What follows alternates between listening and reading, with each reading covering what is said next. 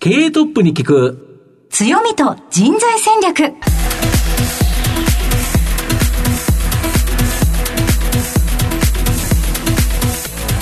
毎度相場の福の神こと藤本信之です。アシスタントの飯村美希です。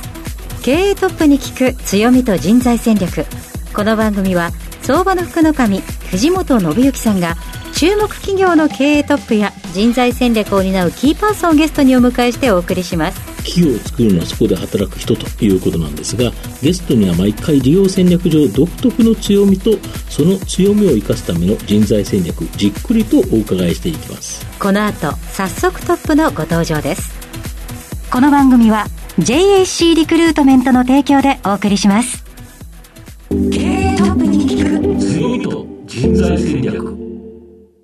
経営トップに聞く強みと人材戦略本日のゲストをご紹介します東証プライム上場証券コード9928ミロク情報サービス代表取締役社長是枝博樹さんにお越しいただいています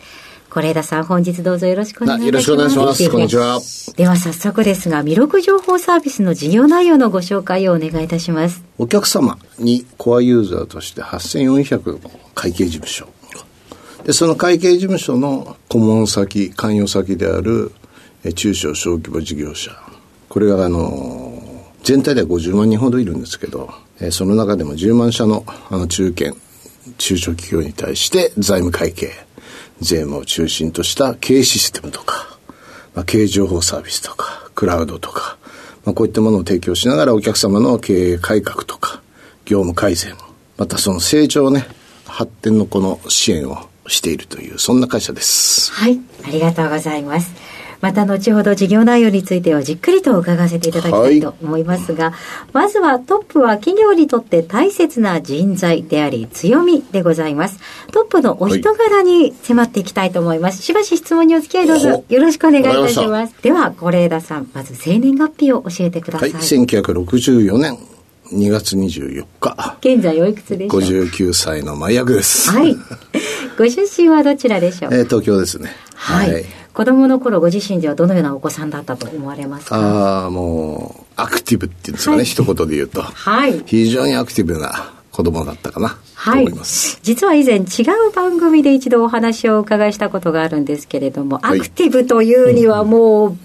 驚くようなエピソードが一つございますよね。そうですね。はい。幼稚園入る前だと思いますけど、はいその当時府中に住んでたんですが、東京の。まあ家族で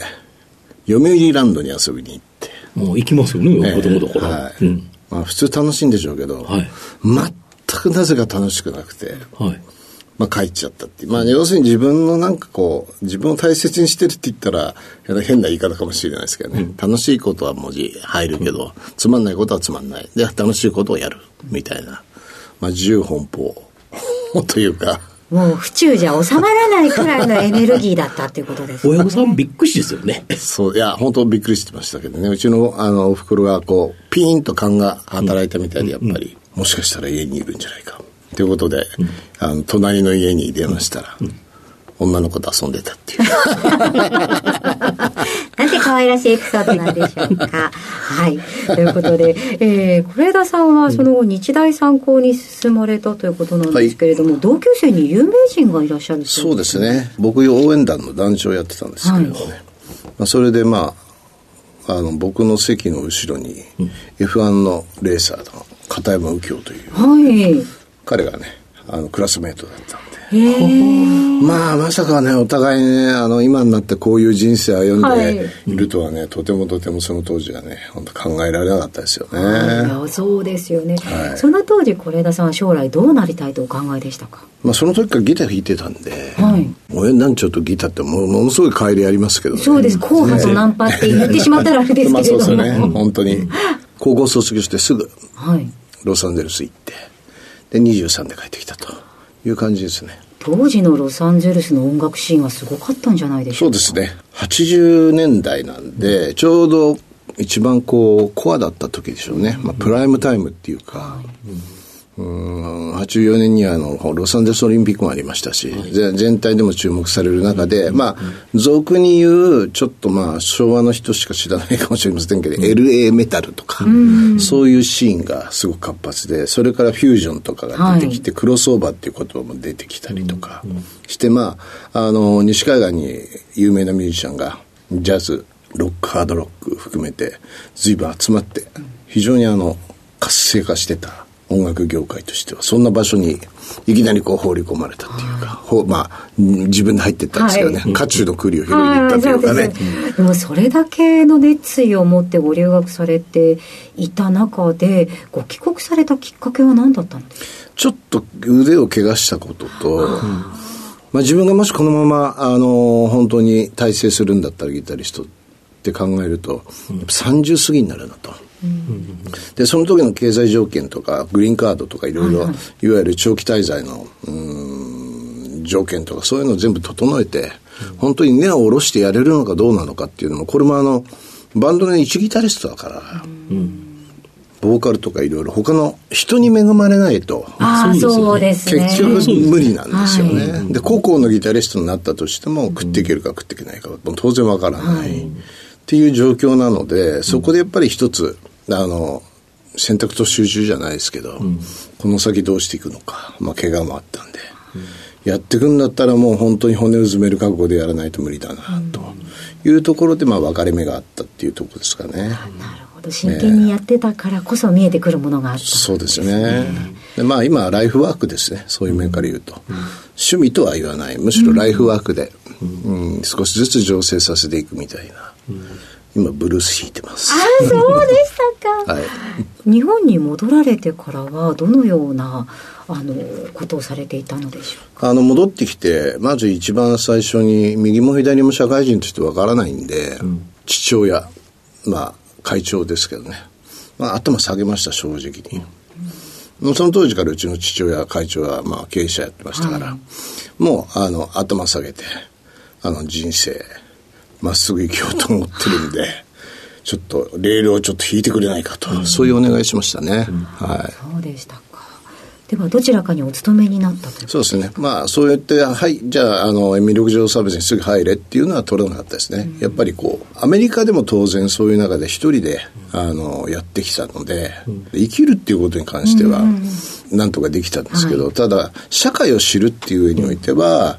あ他の会社でちょっと言葉悪いかもしれないですけど、うん、今の世の中じゃ、うん、もうあのドロースするような、うん、あの本当にきつい営業会社に入って、そこで修行してましたね。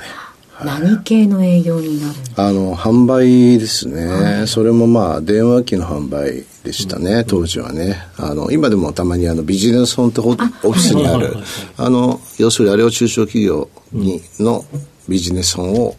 飛び込みで。うわそうです飛び込み即決、飛び込み即決っていう形で決めていかないと、全然、あの、ノルマが達成できないような、そんな、ね、えー、本当にきついんで。どのくらいそちらではお勤めだったの？ですかそこは2年ですね。その後、魅力情報に入社されたのが、もうそのすぐ後？その後が、またこれが、あの、多分、今から考えるとそういう、まあ、地べたというか、その、社会、飛び込みなんで、まあ東京都内ずっと歩いてるわけですよ、暑い日も冬寒い日も、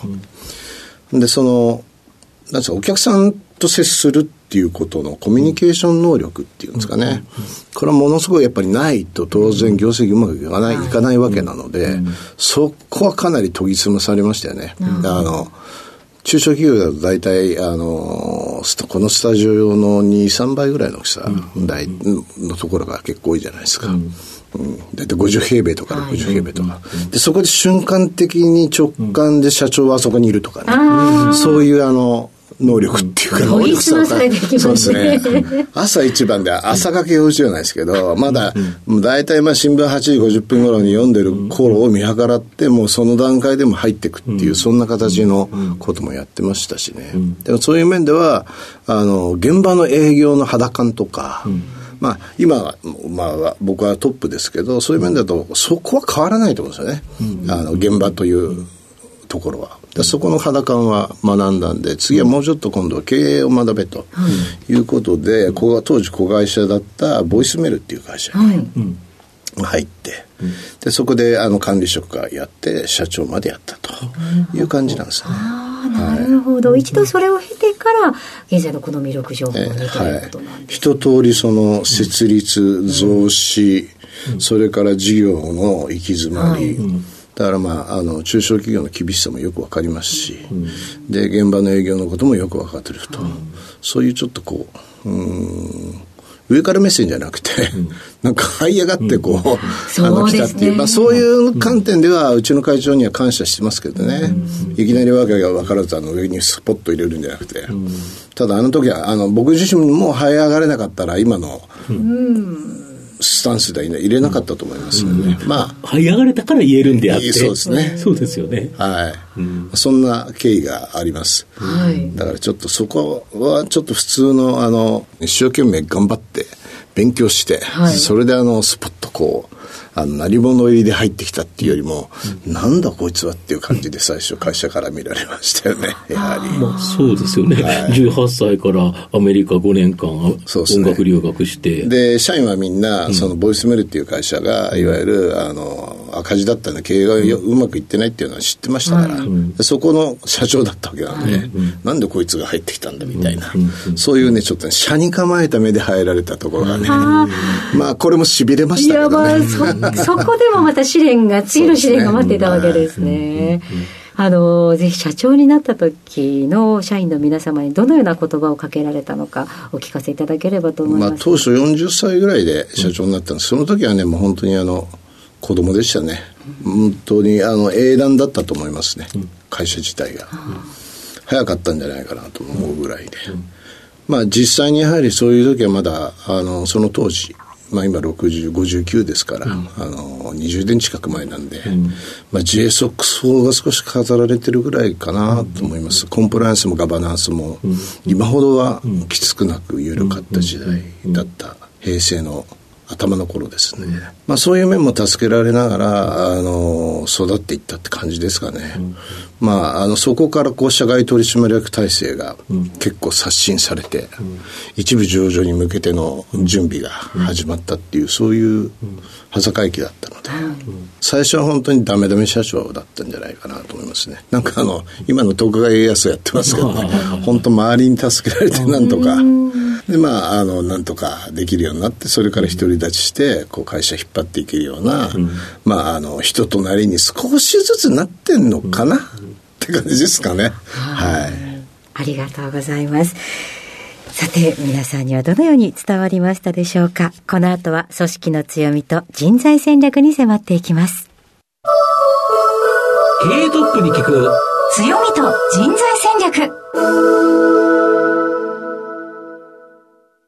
今日のゲストは、東証プライム上場、証券コード9928、弥勒情報サービス、代表取締役社長、是枝博樹さんです。御社は、この会計事務所の経営をトータルでサポートする基幹業務パッケージと、はい、その顧問先の企業、中心ですね、販売する、まあ、中堅、中小企業向けの統合業務ソフト、これがやはり日本柱ということですか？そうですね。まあ日本柱で、まあそこにあの、パッケージだけではなく、クラウドがだんだん入ってきてるというのが、あの、現状ということです。はい。まあ先ほども聞いたんですけど、どれぐらいの会計事務所をお客さんにされてるんですか？まあ全国でいうと、8400事務所の会計事務所。なるほど。がちなみに会計事務所っていくつぐらいあるものなんですか？事務所の免許を取ってる人たちは結構7万とか6万とかいるんですけど、事務所を開業してるというのは大体3万2千とか、そこら辺と言われてます。そうすると御社でいうと、もう4分の1。まあそうですね、25%が、まあ、当社シェアと。いうことになりますね。なるほど。はい、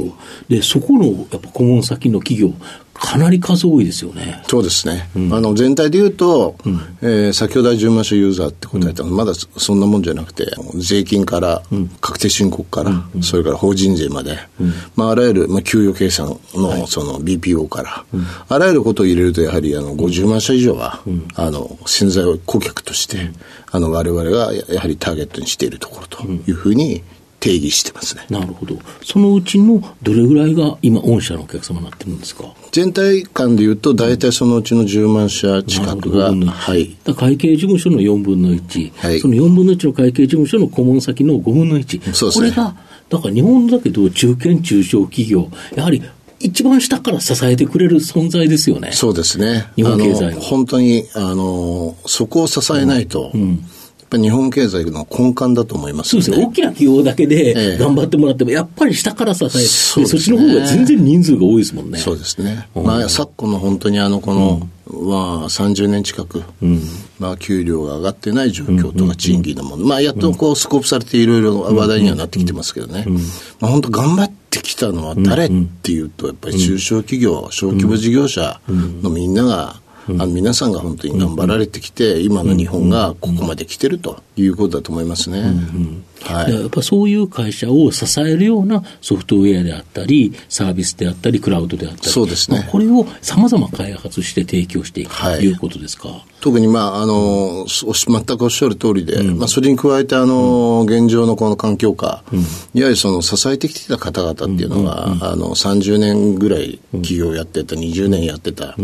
大体まあ企業30年説って結構あると思うんですけどね、ね。はい、まあ、それぐらいはやってきてるということは当然のことから平成、もしくは昭和の時代から、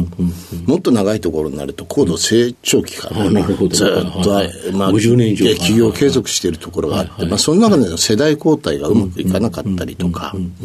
まあ、過去のいろんなその大きな事象というかね、イベントというか、まあ、オイルショックあったり、リーマンあったり、今回もコロナコロナがあったり、まさかこんなことになると思わなかったですよね。本当そうなんですよね。で、そういう中でもやっぱり生き抜いてくるっていう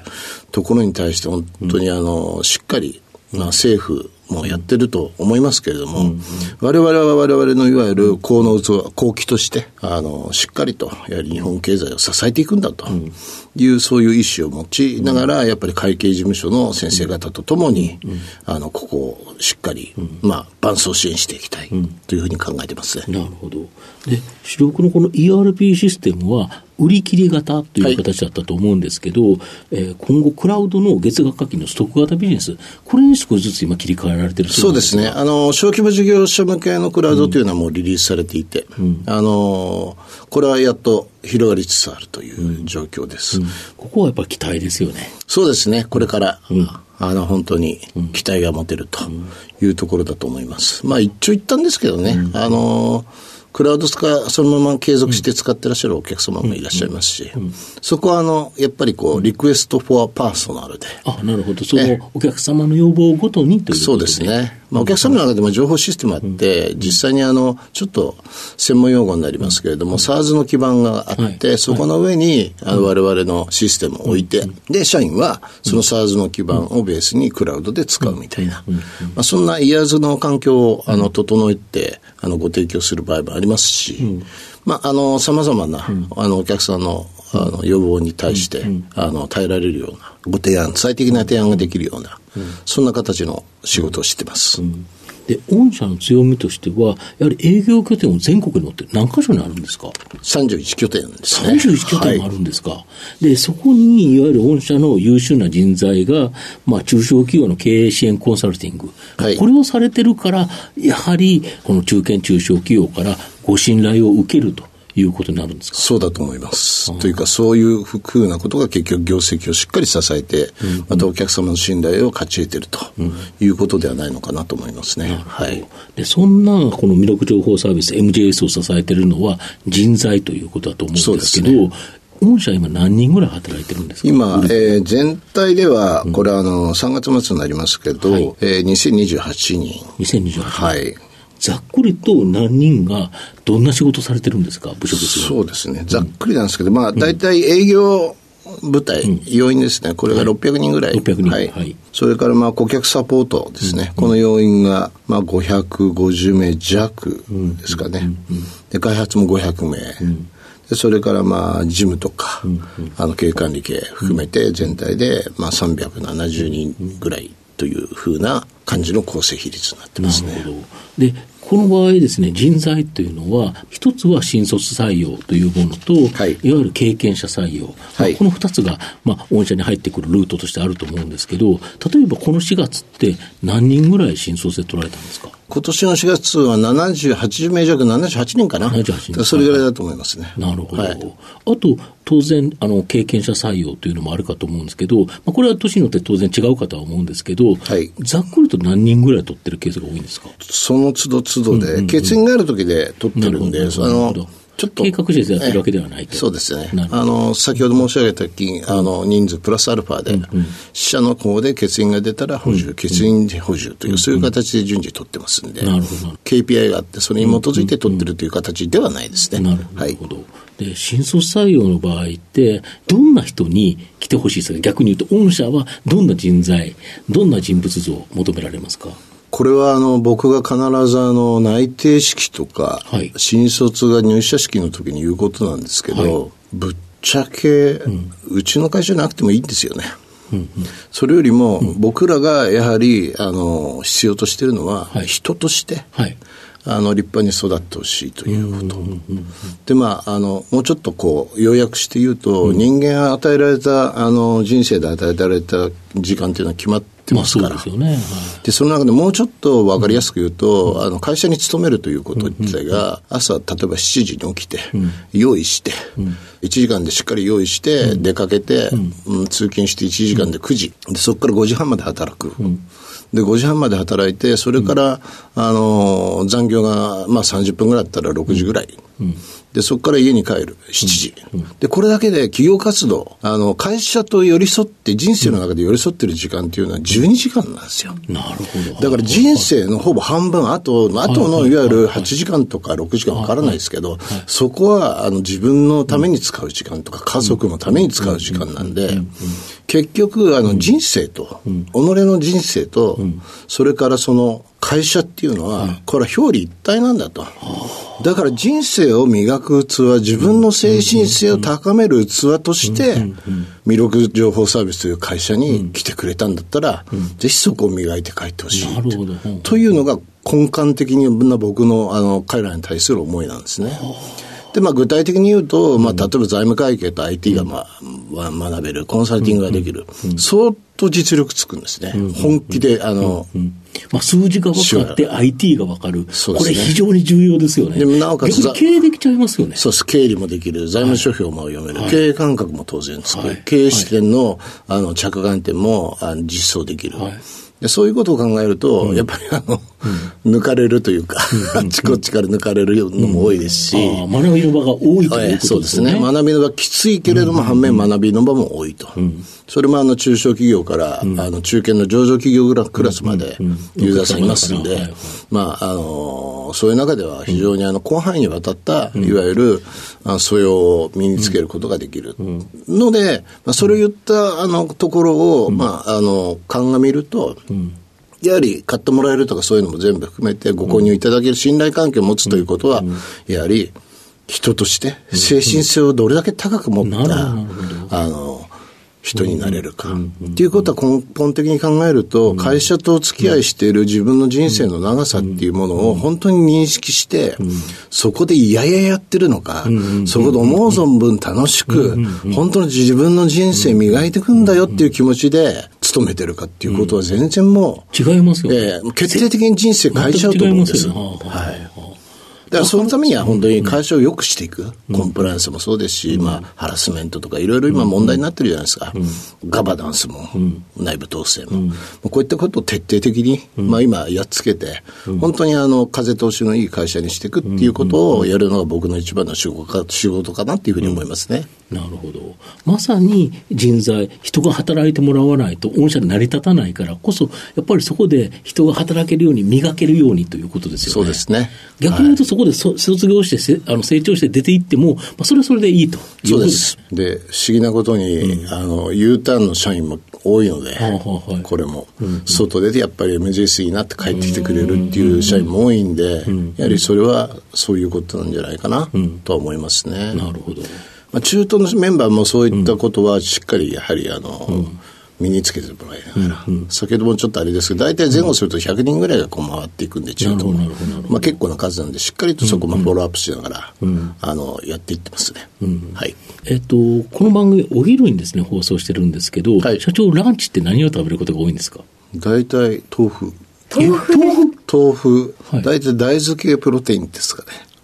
ええー、それはなぜそのようなお昼になるあの、まず夜がどうなるかわからないんで、会食カロリー、カロリーの計算ですよね。はい、あとやっぱりタンパク質はしっかり取っておかないといけないんで、うん、っていうことで、食事は今年、うん、まあ、前役っていうのもあるんで、ね、はい、あのしっかり気をつけながら、うん、あの取ってる、うん、なんか一説によると半年で大体全ての細胞がこう入れ替わるってよく言われるんで、はいいい食材、いい食事、うん、まあ、いい環境の中で、うん、あの食事をあそうすると1半年とかで生まれ変わってると体自体え大体なんか話を聞くと全部の細胞が、うん、あの綺麗に、うん、あのもう一度入れ替わるのには半年かかるみたいなんで半年前の食材でこう体ができてるみたいな、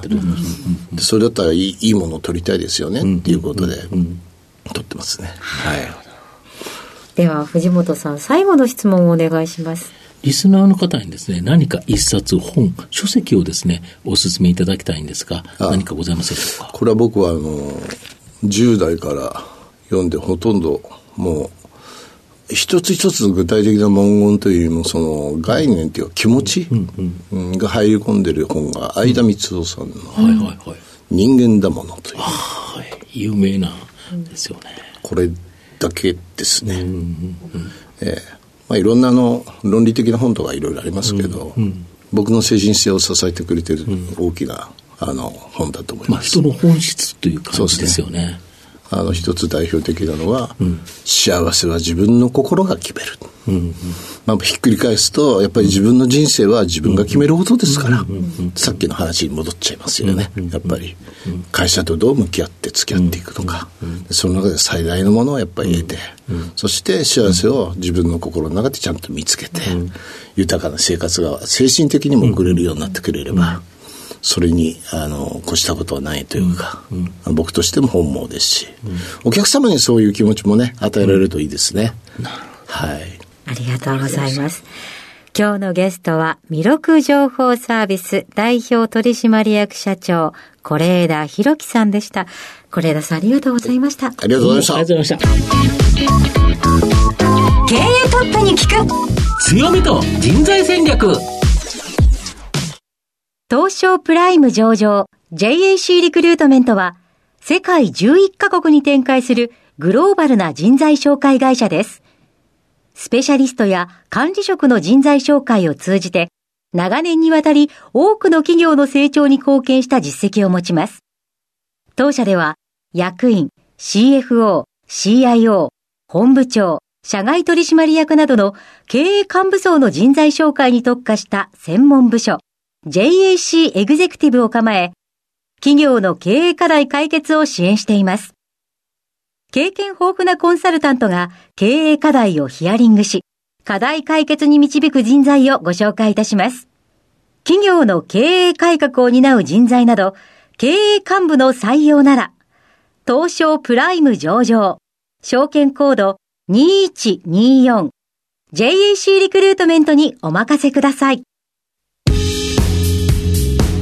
お送りしてきました経営トップに聞く強みと人材戦略そろそろお別れのお時間です。今日のゲストは魅力情報サービス代表取締役社長是枝裕樹さんでした。えぜひラジオ日経のウェブサイトのチェックも皆様どうぞお願いいたします。